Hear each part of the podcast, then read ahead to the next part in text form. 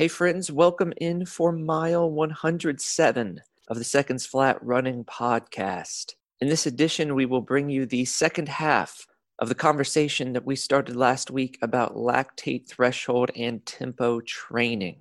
This time, we'll move from the what, the definitions and discussion we had last time, to the why and how why you include it in your training, and how you can construct workouts along the three zone model we presented in mile 106. We hope you enjoy mile 107 of Seconds Flat.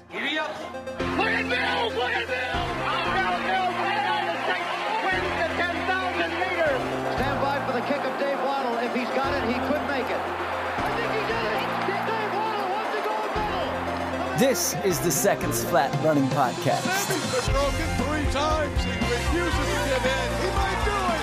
Look at that guy. Look at Wayne Zero. Oh my gosh!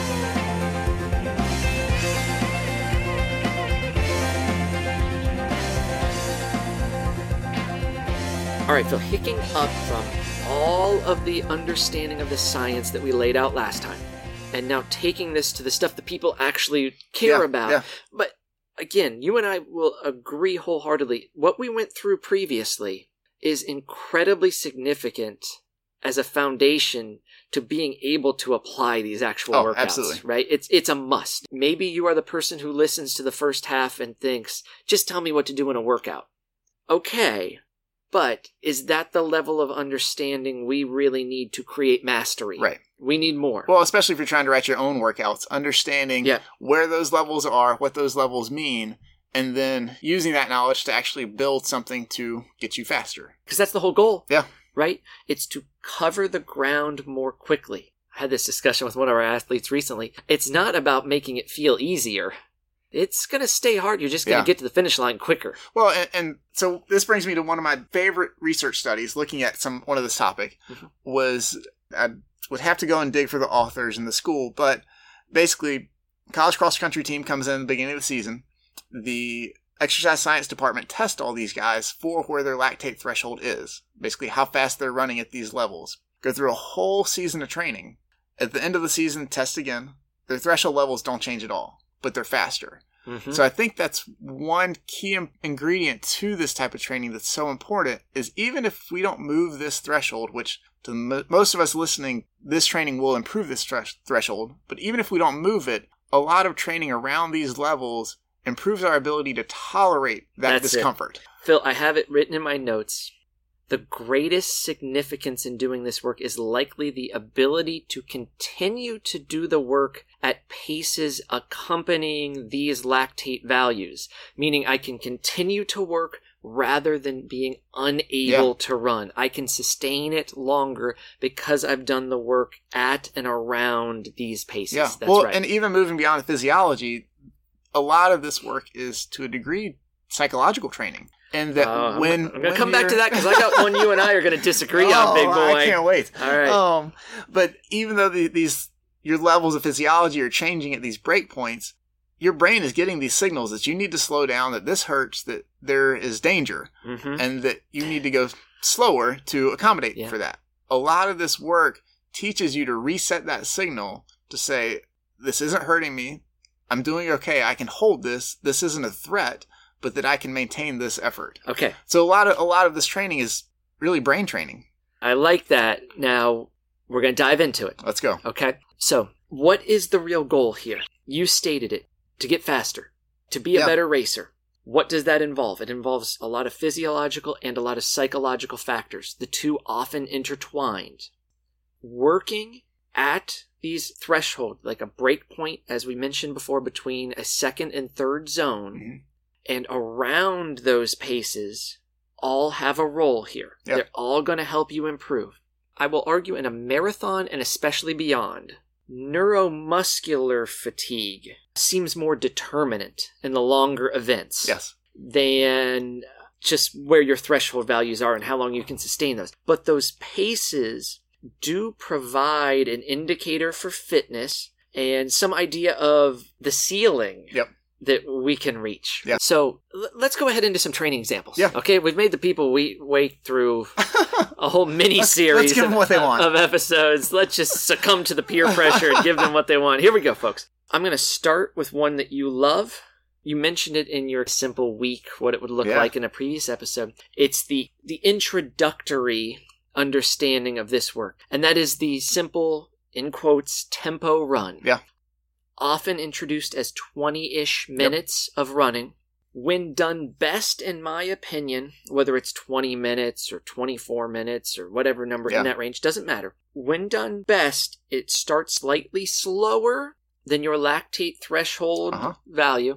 And so, for the sake of this argument, let's just say that that corresponds to, for runner X, Phil, his 15K pace. Yep. Okay. It's going to start slower, half marathon pace, or maybe mm-hmm. even just a touch slower than that.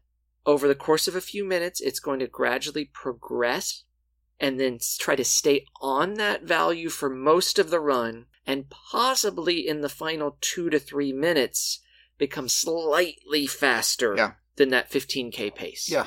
I don't consider that a requirement, but I think when you do it right, that can happen and is is good. Well, and I think a lot of times when it's done wrong is that it starts out way too quick. Mhm. And then by the end, the 17, 18, 19 minutes, you're slowing down. So you're going much slower than where we want to be on that threshold.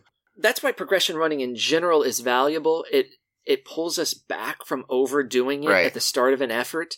I've worked with people, I, I've known teams that uh, completely eliminated this stuff and went all to progression running just to keep the reins on Yeah. at the beginning. As an aside, one of the values of progression running when used here or in other places is that in these sessions, when you move from slower to faster, it allows for muscle fiber recruitment that replicates what you want and what you are going to do in a racing Yes. situation. Phil, I'm going to say it. I am at best completely meh on the 20 minute tempo run. Fair enough. To your point on the mental aspect, Uh huh. there is some psychological value here. I don't think it is physiologically necessary for someone running 3K, 5K, 10K, 15K, maybe even half marathon. It probably has a little more value to put in occasionally in a marathon program where you want to work on locking in for a rhythm Yeah. for a longer period of time. Because one, the the broken or segmented work that you could do instead allows for more total volume Yep. or time in the zone. Time, time at zone. Yeah. And two, outside of you, I don't know a ton of people who love doing this. I, No, I think that's fair. And I, I think with, we'll get to this in a little bit, but some of our newer understandings of how to train this and different workouts, you know, this was a an old school workout, kind of our original lactate threshold workout, but there's a whole lot more variety that we can throw at it to make it more interesting, but also to spend more time at that zone yes, as well. because 20 minutes for most people is probably a minimum. Yeah. If you're running at a, again, we're talking about on the conservative end here. We haven't yet unpacked how you can manipulate this variable by running faster than the threshold by running in zone three, which can happen. Right. But if you're in a conservative, you're you're stuck right in the middle of that second zone. Twenty minutes is probably a minimum, Yeah. and you could probably do if chunked because I don't think it's necessarily the best approach to try to do this continuous. If chunked into segments, you could probably do up to 40 Yeah. minutes of this work. 25, 30 to me makes a lot of sense and could be more valuable than 20. It's our common mistake to create this 20 minute tempo run and execute it in a way that doesn't actually improve the variables like we think it is. That's Be- fair. Because of how we execute Right. it. To how it's done. Yeah. I thought you would like my position here less. You seem to be somewhat agreeable with me, and I, I wanted more both verbal and physical uh, conflict. No, I, I, I think you're right. And I think since you're the coach, you have a little bit more background about prescribing these workouts beyond just the, the science of what's happening through the through these levels. But I think there's a whole lot more value in spending as much time as possible. That's not true. Spending more time Yeah, in not as these much as zones, possible. Okay, yeah. Thank you for catching yourself. that Um, was good. than what you get in the difficulty of that 20 minutes when it's done correctly. And I think it is very easy not to do that workout correctly. Yeah, as you were responding there, I started thinking about when was the last time I actually had an athlete do this, or I did it myself. And I can think, I, I remember the exact last time that I did it. It's been almost Probably two years ago. I, I, I so did, three years ago. Almost two years ago. It was early spring. I did a four miler, but I progressed it. And, and I think in the examples that I've given athletes to do, we Mhm. did the same thing where we opened this with maybe even as much as five or seven minutes of running at slightly slower than half marathon pace. Went to a, a block of like 16 to 20 minutes on it, and then two to three minutes where we closed progressively faster. Okay. Where I would guess probably even the last 30 seconds were like 5K efforts. Okay. And so then the whole thing adds up to somewhere in the range of like 25 minutes or so. I did it in a model that was shorter. It was like 21, 22 minutes. Yeah, probably 22 ish minutes for four miles, but it was broken similarly. It was like the first half mile to three quarters of a mile were slower. I was on it for about three miles and then I closed. Okay. So uh, thinking back, probably the last time I did it, the the week before the marathon I did back in the fall was 20 minutes, but I did that at marathon pace. So really more Yeah. just an, an economy workout. And then through that cycle, I probably did that workout every third or fourth week. And that's totally different than this is why we defined like tempo and threshold running Right. earlier because you are not in this case Correct. The, the teetering week that line from zone two into zone three. No, you know, the week before the marathon, it was it was a tempo effort. Yeah, You know, it was just really trying to groove that that rhythm. Yes. Um, whereas you know the weeks before and the times I would do that, it was you know, 15k pace. Let's, Let's- move past this workout. That's exactly what I was just going to say. Phil, let's then talk about the ways that we think you can manipulate this variable as well or better. Yeah. Because I, I said earlier, that's like the first chapter, Yeah, what you just described. But if you only read the first chapter of the book, you're missing a lot. What the heck's happening Yeah. in the plot? And so there's so much more that happens as the story progresses that brings it together and makes for I loved that book. Yeah. Well, so so let's look at maybe the workouts I've done the past couple weeks. Yeah. It's kind of our, our bookends here. And I mentioned earlier, or I guess last episode, where I did three by eight minutes at about half marathon pace. Yep. You know, ultimately for a marathon, I would like to build that up to five by eight minutes. Okay. So that's about 40 minutes total Mhm. um, at half marathon pace. And that will be kind of just above you know, that turn point of zone one, zone two. Yeah, to me, uh, when Kind of on the bottom end of zone two. you are almost in the middle of it. okay. Again, that depends on ability level. Right.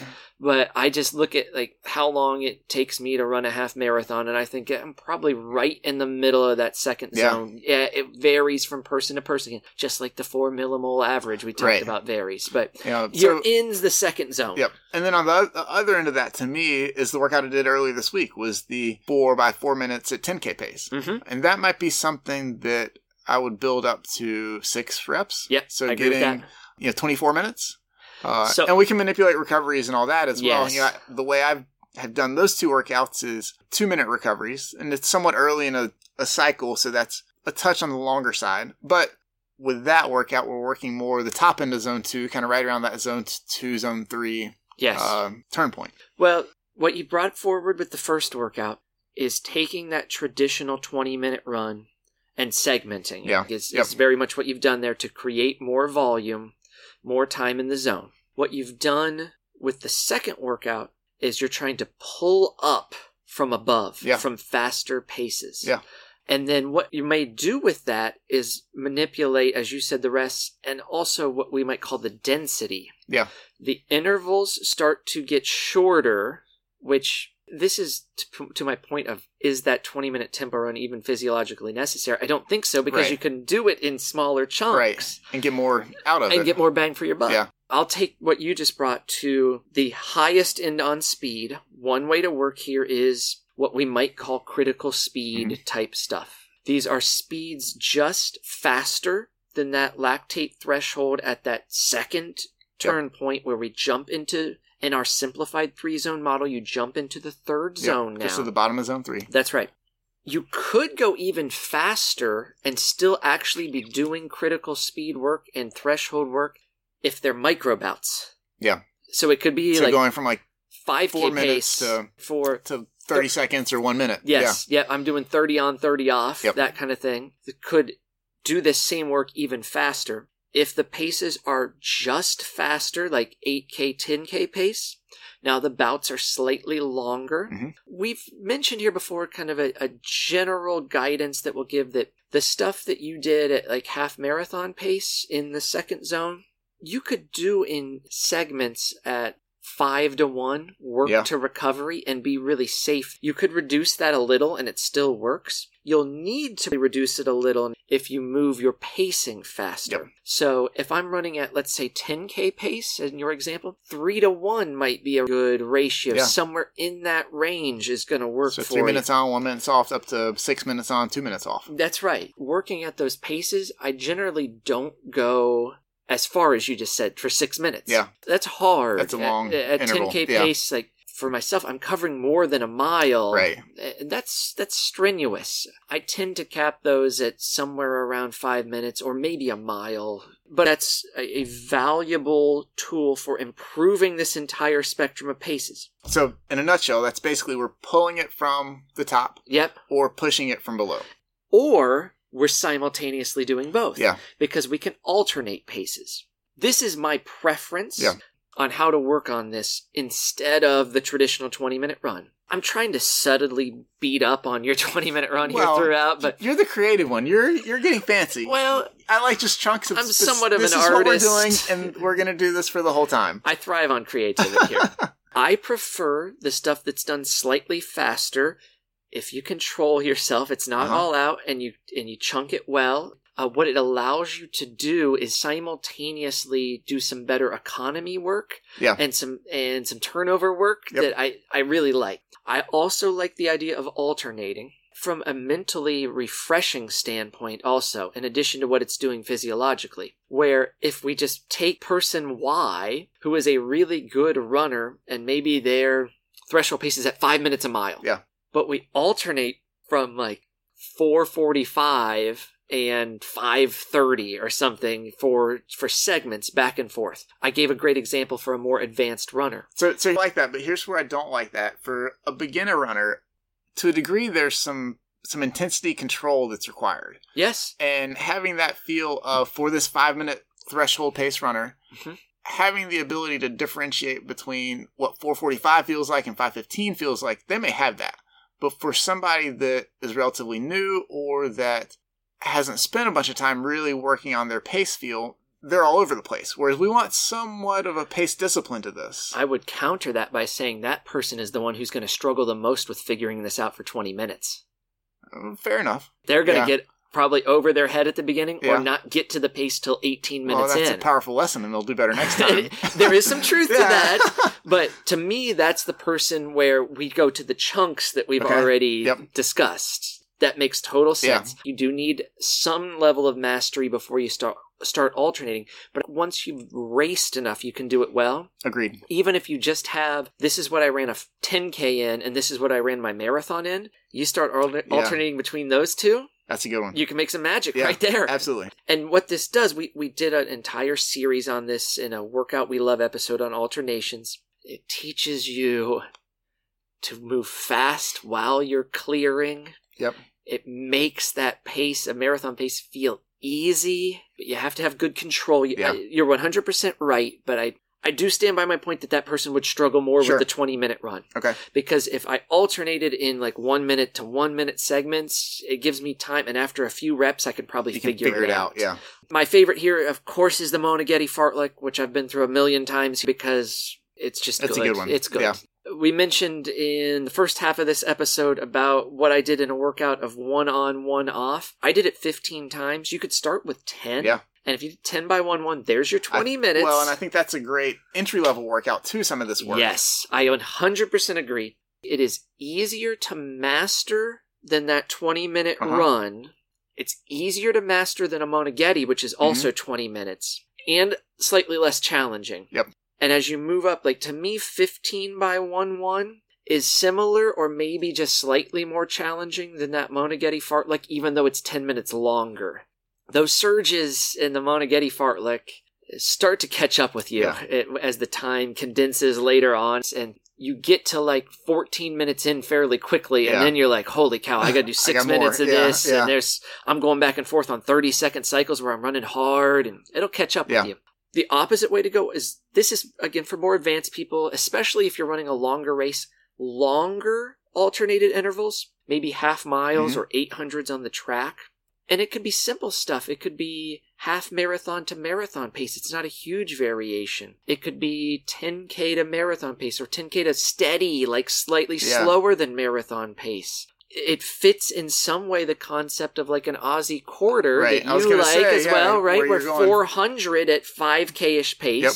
200 meter float that might be marathon pace. So That- you're learning to clear that lactate quicker Yes. and recover easily, but not going, not letting that lactate level drop too much. That's right. That's happening naturally as you recover. If you just easily jog, it's happening more so Right. than if you continue to work at a sustained effort, but one that pulls you back just enough that now I am both pushing and pulling Yep. on both sides of this to create an effect along the curve Mhm. The gray zone of your lactate threshold. Another one that takes this model is some people will refer to it as like a wave tempo. I will chunk these into maybe three minutes on and three or down to two minutes steady. That's a full six minute block in the Yeah. first example, five minutes in the second one. So in the first one, if I did five sets of it, I've gotten to 30 minutes Yeah, you got 30 minutes right there. right? Um, or vice versa. Six sets of the second example. We can we can wrap our heads around three minutes at 10k pace, Mhm.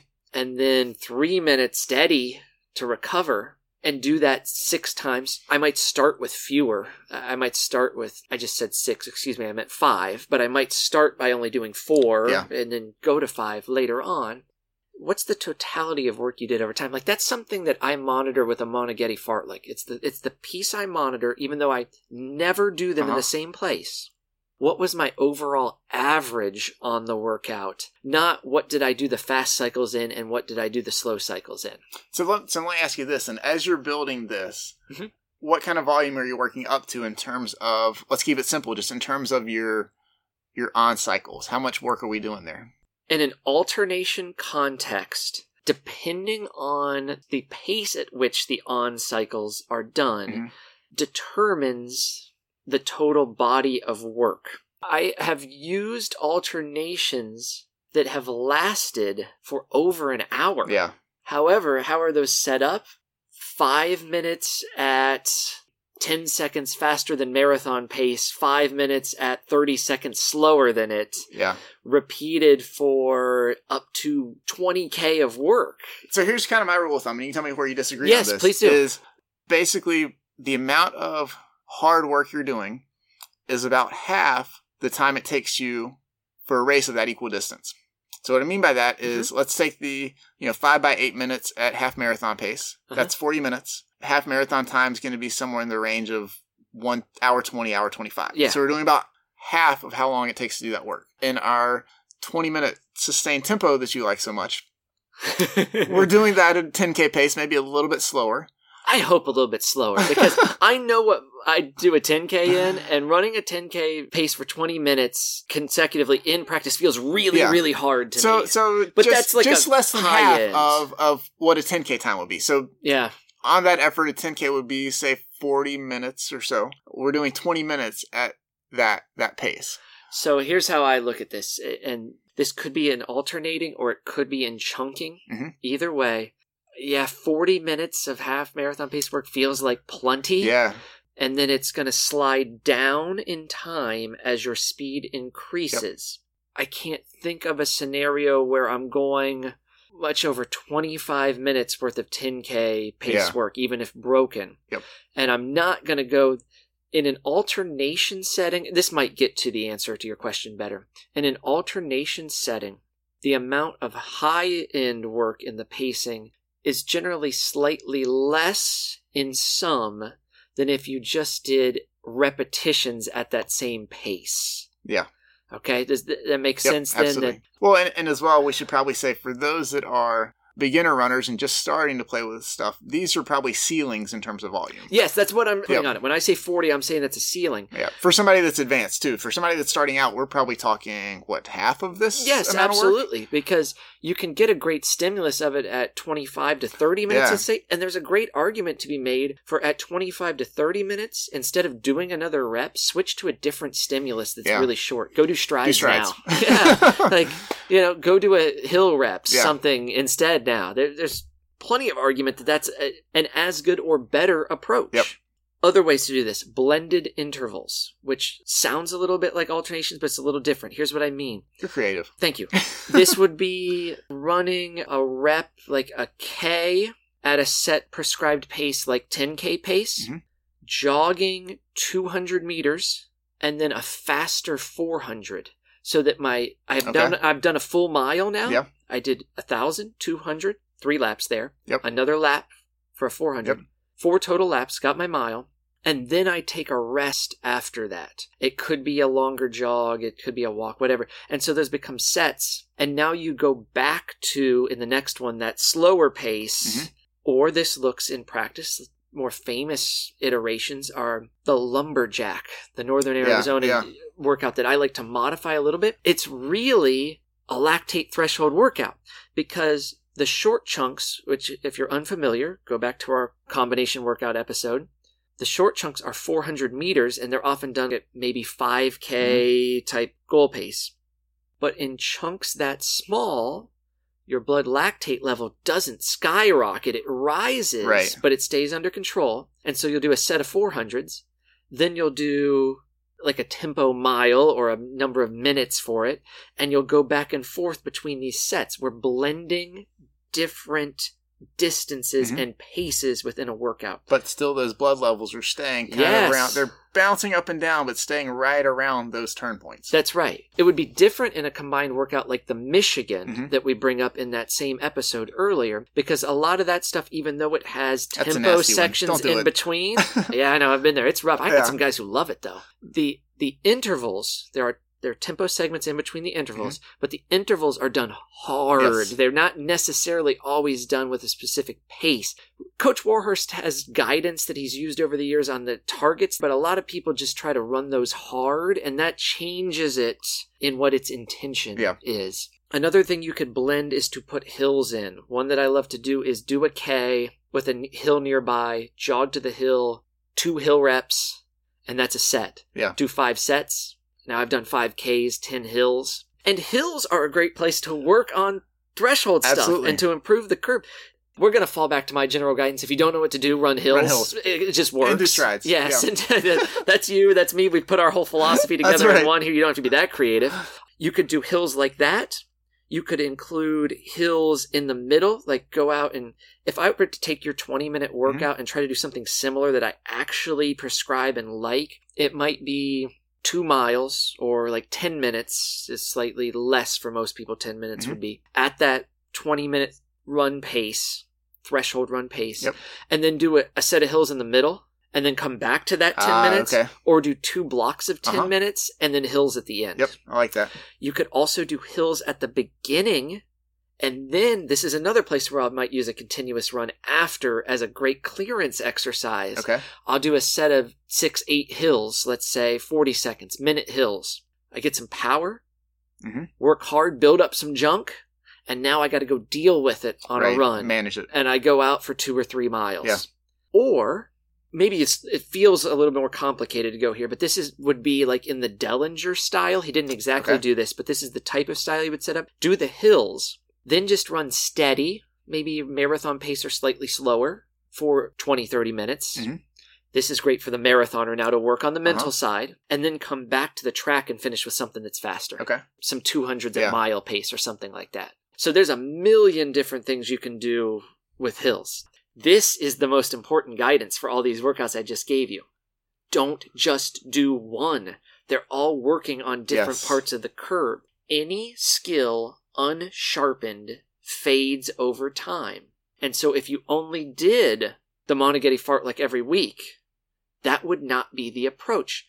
you get really good at doing that. Well, Steve Moneghetti did it right, but it wasn't his only workout Right. every week. It wasn't the only way he worked on these skills, and he adjusted how he did those ons and offs Right. based on the time of the year. I'll build on that. Don't do just one. And then when I look at the entirety of this spectrum, I think that working on this curve, on this variable of your running, and the intensities that accompany it, could just be really good for us for nothing that has to do with the curve at all. Go back to my agriculture analogy from earlier. It might not be about the curve at all. It might be a space that is both really safe and really productive Mhm. combined with lower risk of injury Yes. than running really, really, Really hard, hard. We're minimizing risk of overtraining, yet we're still getting better. That to me is like the ultimate takeaway Yeah. of why you are doing this stuff. Because it's high end aerobic. We're improving that over time. If you want to go out and get really good on a six week block, this is not the way to do it for you. Go do the super hard VO2 max stuff. Right. That's fine. But guess what? In six months, Phil, on his threshold training approach or stuff along this threshold curve, will have caught you. And in three years, he'll be better than you. Yes. Because you will have one plateaued and two likely gotten injured. Yep. Especially if you're our age. You'll be broken in three weeks. Here's the exclamation point on all that. Can you exhibit the control to run these intensities appropriately? That's going to go a long way in determining how effective this training I really is a huge point. and yeah. your success. Just because you think you're doing critical speed work or maximal lactate steady state, be honest with yourself. And then don't try to run it 10 seconds faster than you know you should just because it looks better on Strava. Yeah.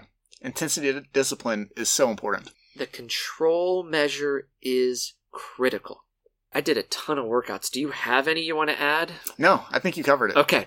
There's others. Yes. I could Well, keep going here, but I think not that's a good that. format. I think we've kind of set the upper and lower limits and how to work along those different points through the curve and how to kind of get creative to hopefully give information to build workouts for those points. Yes, you know the principles. Now you can apply them. As you dabble in them, and I said don't just do one, that's also in part because you're going to find what you like. Yeah. Do what you have fun with. Come back to that. It can be a staple in your diet of, of workouts. I find for myself and a lot of the guys I work with who are more advanced, they like working a little bit faster into that edge of zone three because they can groove there. It Yeah. just feels right. And so we'll do the three on, one off at 10K pace a lot because we like the way that works. Uh, We'll do, I myself will do the alternations or the Moneghetti more frequently because I enjoy and embrace and attack them and I grow confidence from them. And I'm, uh, you know, I'm working all this stuff that I could in other ways, but it's just the way that works for me. Let's pivot from there to how you might use this in a long run workout Okay. friend of the show, our guy Craig, reached out and had some interest in using threshold work within your long run workout. And as I said to you, Phil, off air, this is both a potentially incredibly valuable place to work on it within a long run Can be dangerous too. and a potentially dangerous place to work on it. I got into somebody's Strava comments a couple weeks ago. Young guy, great kid. He's out west now, does a lot of trail running and loves it, eats it up. And he made a comment about the inherent superiority of singles over doubles, of running once a day over running twice. For most of us, that's right. That's all Yeah. you need.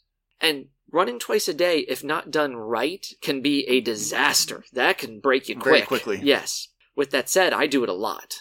I'd like to think I exhibit some degree of control. well, and you run relatively high volume too. I do run Whereas high in volume. my case, I have never done that. Yeah, and what's the purpose if you're running, if you're the person running 20 miles a Right. week? If you're running 80, 90, 100, it makes more sense. I countered his point with two arguments. One is look at virtually all of the best runners in the world. What do they do? Doubles Doubles. every day. Yes. More than I do, even, right? Almost every day. Yeah. Often only not on the day they go long or the day that they have total rest. And two, the copious amount of literature that suggests an easy double gets you the value of frequency, but with greater recovery Yep. than doing long singles all the time. And so I just put that out there for us to say, you know, that this is another perspective. I then added later in a comment, we're all an N of one. Yeah. We got to figure out what works for us. Play with what works for you gonna- you're what you tinker respond with to. it. Right. Yeah. So it was a great discussion to go back and forth a little bit about that and just not be trapped in what we think we know. I love him challenging it and me challenging him. He recently did a, a workout I noticed where it was a trail run in the mountains, like three hours with tempo chunks in the third hour. My first Ouch. instinct was, well, that sounds miserable. Uh huh. My second was though he has enthusiasm about it, so it's definitely better for him than it is for me. And I know plenty of ultra people who do work at the end of Mhm. long workouts like that, but that is not the place where you're actually improving this curve. You're working on something totally Right. different. If you are in the third hour 20 miles deep on a trail and now you're popping whatever it was 2 by 15 minutes threshold effort Yeah. one that deep in a run effort becomes a totally different thing it's just not associated with you're probably not really close to your pace Right. at that point and, and so probably targeting pace is more valuable if you're trying to progress late in a run but two we've just reached a point of fatigue where we're taking a big risk Well, my injury. concern from a clinical perspective would be the the changes to those movement patterns that have occurred. From, that's right that's where know, i'm going The beginning yeah. of the run to hour three. yep and that we're stacking more intense work, more heavier load onto very fatigued That's movement right. patterns, very fatigued tissues. Absolutely. So you're that is a risk you're taking and you're not actually then shifting the curve either because you would be you would want to do that earlier. Mhm. So this gets to the point of how you compose a long run workout. Generally that high quality work it won't come at the very beginning. You need to warm up into it.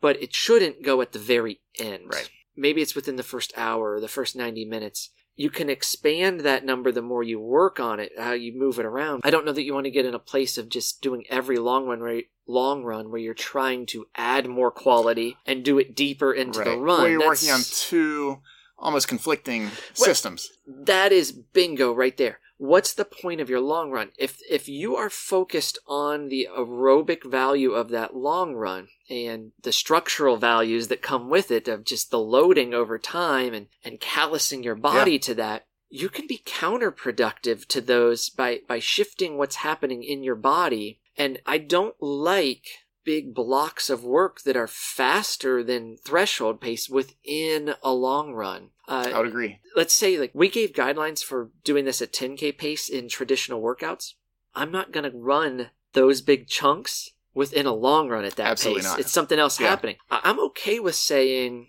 you're doing x number of miles and the first minute of every mile is at 10k pace for this section of the run i'm fine with that you're not Yeah. getting the spikes and you're getting a little turnover and and that can make sense to me but I'm not going to say from miles 18 to 22 we're running it at 10k pace. You just left your race in your workout, and that's not the we're we're not doing this to work out. Yeah. We're doing this to get better. Well, and here, so here are two examples of long run workouts that I like, but that kind of illustrate this point. Is that let's take a two hour long run, and this is one that Steven Seiler has recommended more as a test than it is an actual workout to repeat through a cycle.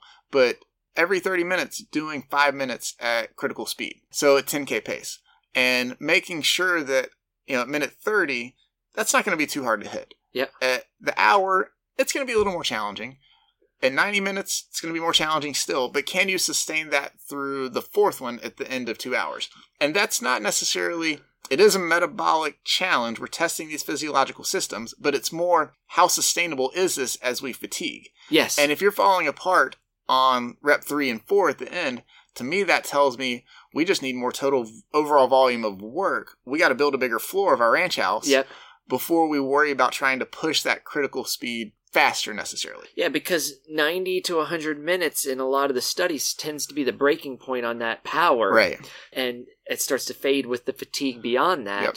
And the the, the other long run workout that you see commonly is kind of the progression long run, Mhm. where you have a little bit faster finish. You know, I have such a love hate relationship with this oh, workout. absolutely. Yeah. So, for example, let's take that two hour long run. Maybe the last thirty minutes we're running at marathon pace, Mhm. but even though we are stressing those physiological systems to a degree, number one, we got to be able to go two hours comfortably first. Yep. Um, and number two, that last 30 minutes is as much building our tolerance to those movement patterns That's what it is. Then we are necessarily training Actually improving those training skills. metabolism Yes. necessarily. Yes, uh, yes. I like it occasionally. Right. Maybe I would even say more rarely, depending on the athlete. But I think it's overused. It becomes like a go-to for marathoners of just do the last four Yeah. faster every time, and there's a place for it. But it's about what debt have you put yourself into for the next X number of days? Right. What hole are you digging out of? If you had done a different, either a steady long run or an easy long run, would you bounce back faster every week and get more other quality work in Right. where you could develop those skills? Or is it more productive to have a, a 16 week block where you're just consistently doing two, sometimes two plus hours and just Yeah. stacking week on week versus Yes. doing workouts to prove something to yourself? yeah, you have to have control. If the workout's just to prove it to yourself, then what's the point? Right. And we've all done that, right? We've all made Yeah. that mistake. Any of these workouts, regardless of the length, there is clear evidence that the cool down helps clear blood lactate through increased blood flow. Mhm. That's different, though, than the value that increased blood flow has when you go out and run an easy double later in the day after a workout. It, it's something else is happening. At that point, blood lactate levels have returned to normal, and so you're not Right. creating that function. That's why it's important to make sure you cool down. But I also am of the opinion on a totally different topic here that many of us are cooling down too long and not warming up enough. Sometimes the cooldown becomes this excessive, like I just have to hit Just my target mileage. of mileage. Is if that's the goal, if mileage is the goal, then that's a separate issue. If you're just trying to cool down, then just cool down. Just turn the lights off. Yeah. You don't need four miles to do that. Uh, in fact, at times you may only need five, Five or minutes. ten Yeah. minutes. That depends on the person and the activity that you just did. But I wouldn't say that you just want five or ten minutes on the front end to get ready. Right. So that's where I think there's, I perceive an imbalance. So, what are the newest applications in practice of working this curve? The example that we see a lot because of the success is the double session attributed largely to the brothers Ingebrigtsen. Oh, that sounds painful. Yes. So, uh, for those unfamiliar, the Norwegian training model, as it's known, because it's uber common there. It's like not just al- used for those guys. It's almost everybody's on triathletes. Yes. they're, cyclists. Yes. Cross country skiers. Yeah. It is a double session in which you have hard workouts, hard in quotations. It's like the lactate threshold, it's on a curve. In the morning and evening, you do a hard session. And they will do that more than once a week. The traditional Norwegian slash Ingebrigtsen base model is Tuesdays and Thursdays with double sessions. This has evolved through Marius Bakken, who was a great runner two decades mm-hmm. ish ago. And much of the detail is now understood through his blog, stuff he's published. We see the shared training of the Swedish uh, mid distance star Kalle Bergqvist. His stuff is out there, and he pretty much, his coach said, Yeah, we just took what the Ingebrigtsens are doing. He's like a 333, 1500 meter guy, really good. But we've also seen recent podcast interviews with Gert Ingebrigtsen, the dad who is in charge of the training, yeah. and several people who have trained with them at different times. And so we we have this better understanding of what they're doing. Their goal is simple. Their goal is increasing the total time slash volume at these paces. Right. Just trying to figure out a way to manage how much of this work to, to Yes. absorb. And so what you see is them also doing what we've just described you can do by working at different paces on the spectrum of the curve with each of these sessions. So they do not go out and just run all out work in either of these double sessions. They're controlled Mhm. within this lactate threshold curve, and the morning session works at a different pace than the afternoon session. When they come back to it in a couple days, the afternoon session might use different density than the morning session. So a traditional morning session for them would be six minute intervals, just barely at that line of zone two. Zone one is zone two. That's right. Yep. Thank you for clarifying. Moving from zone one into zone two. Completely aerobic stuff. Some have argued almost serves as a priming mechanism to do the afternoon work later. And I would raise a point here that I think is significant too. If you're in a position where you have to do back to back workout days, it's not something we love, but there's an argument for it. I, and I've known even like take uh, cross country teams that Yeah. they have a race on Saturday, let's say uh, consistently, or Friday maybe, uh, you know, at the college level. They may back to back stuff on like Tuesday, Wednesday, so that they have recovery from the race and before the race. And what the Ingebrigtsens do here that I like, if you're pushed into that corner in your training, is the easier session 1st It Mhm. forces you to control it. Wake so that- everything up a little bit. Yes. You don't then overcook and ruin the second one. You know, I can't afford to do that. Right. I'm going to be You dead got for to the leave next something one. in the tank. That's right. And so they might come back in the afternoon and say, do Ks. And then on the second day of the week, this this happens. The morning workout could be similar, but the afternoon could be 400s. Mhm. But they're really dense. I like to do this uh, in my training or when I write it is to maybe just give a 100 jog or a 30 second jog. And now these are faster pace because again, blood ta- blood lactate levels aren't spiking because Right. it's short intervals. I could run these at maybe 10k pace, maybe 8k pace for them, more advanced runner.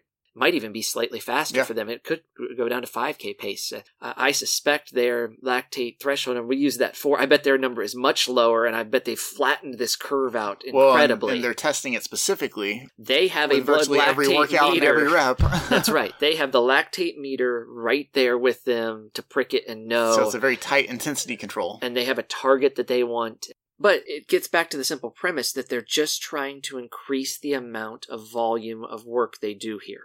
Again, they're doubling that day. They're doubling most days. They're doing a lot of easy running in between. And that's something that in uh, we shared an article that, that Bakken wrote uh, that he emphasizes is the easy Yeah. running in between makes this possible. He actually threw out one suggestion that I thought was just uh, really interesting to me is the possibility of experimenting with this, experimenting with this, and going to triple sessions Uh-huh. in the future. That would be scary. Oh, right. This is not for But you But these and guys I. are pros and they're putting in tons of mileage. uh, If you're listening to this, and there's tons of mileage that. of easy mileage stacked behind this Yes. as well. This is a great pivot point also to the understanding of pyramidal versus polarized approaches. What they're doing in their base segment is highly in that pyramid, which if we were to take our three zones, Mhm. the vast majority of the work is in the first one. I like to quantify this with time.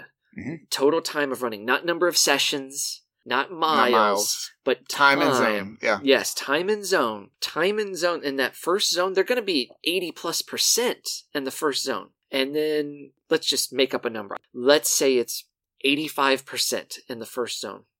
The second zone in this pyramidal approach would then have the next most amount.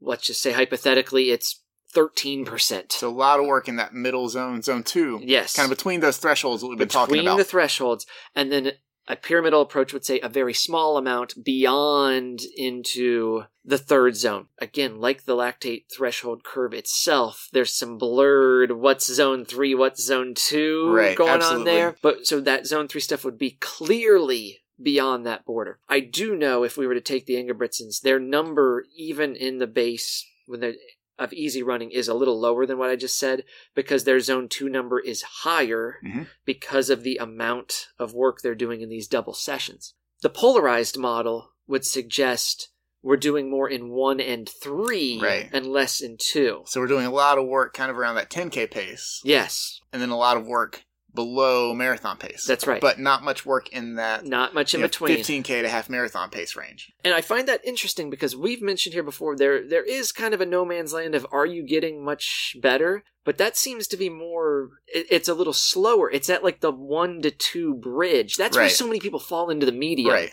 Is they live their entire training life on the line between 1 and 2. Yep. And it's not enough to really get you better and it's not enough to recover. Well, they're, they're, that base would be probably 95% of their running is within 30 seconds on either end of what will be marathon pace. Yes. So they're not doing nearly enough easy running, and they're not doing nearly enough running you know, these faster paces, a 10K pace or what have you. that polarized approach is more connected with, as you mentioned, Steven Seiler earlier. Mhm. He's made this famous. He's used this on a case study model, which I really like as a research method. He's seen great athletes do this, uh, particularly in other sports, Right. but endurance athletes in general. I shared with you a training study of an anonymous athlete Mhm. going into the World Championships uh, a couple years ago. We know that athlete to be Stewie McSweyn's Yep. training. You see a theme in the transition, though, and there was a recent study on this using a large pool of well-trained athletes. These were like 1530 to 1630 5K runners that they actually got to get into a long-term study and give up whatever That's they normally rare. do. Yeah. That's what makes this study Yeah. so great.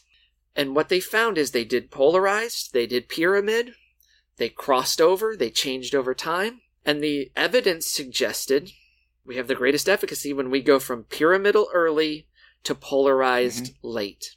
And I wrote in my notes after reading that, I, my first reaction was, isn't this what great coaches from the mile to 10K have been doing for We've years always done that. Yeah.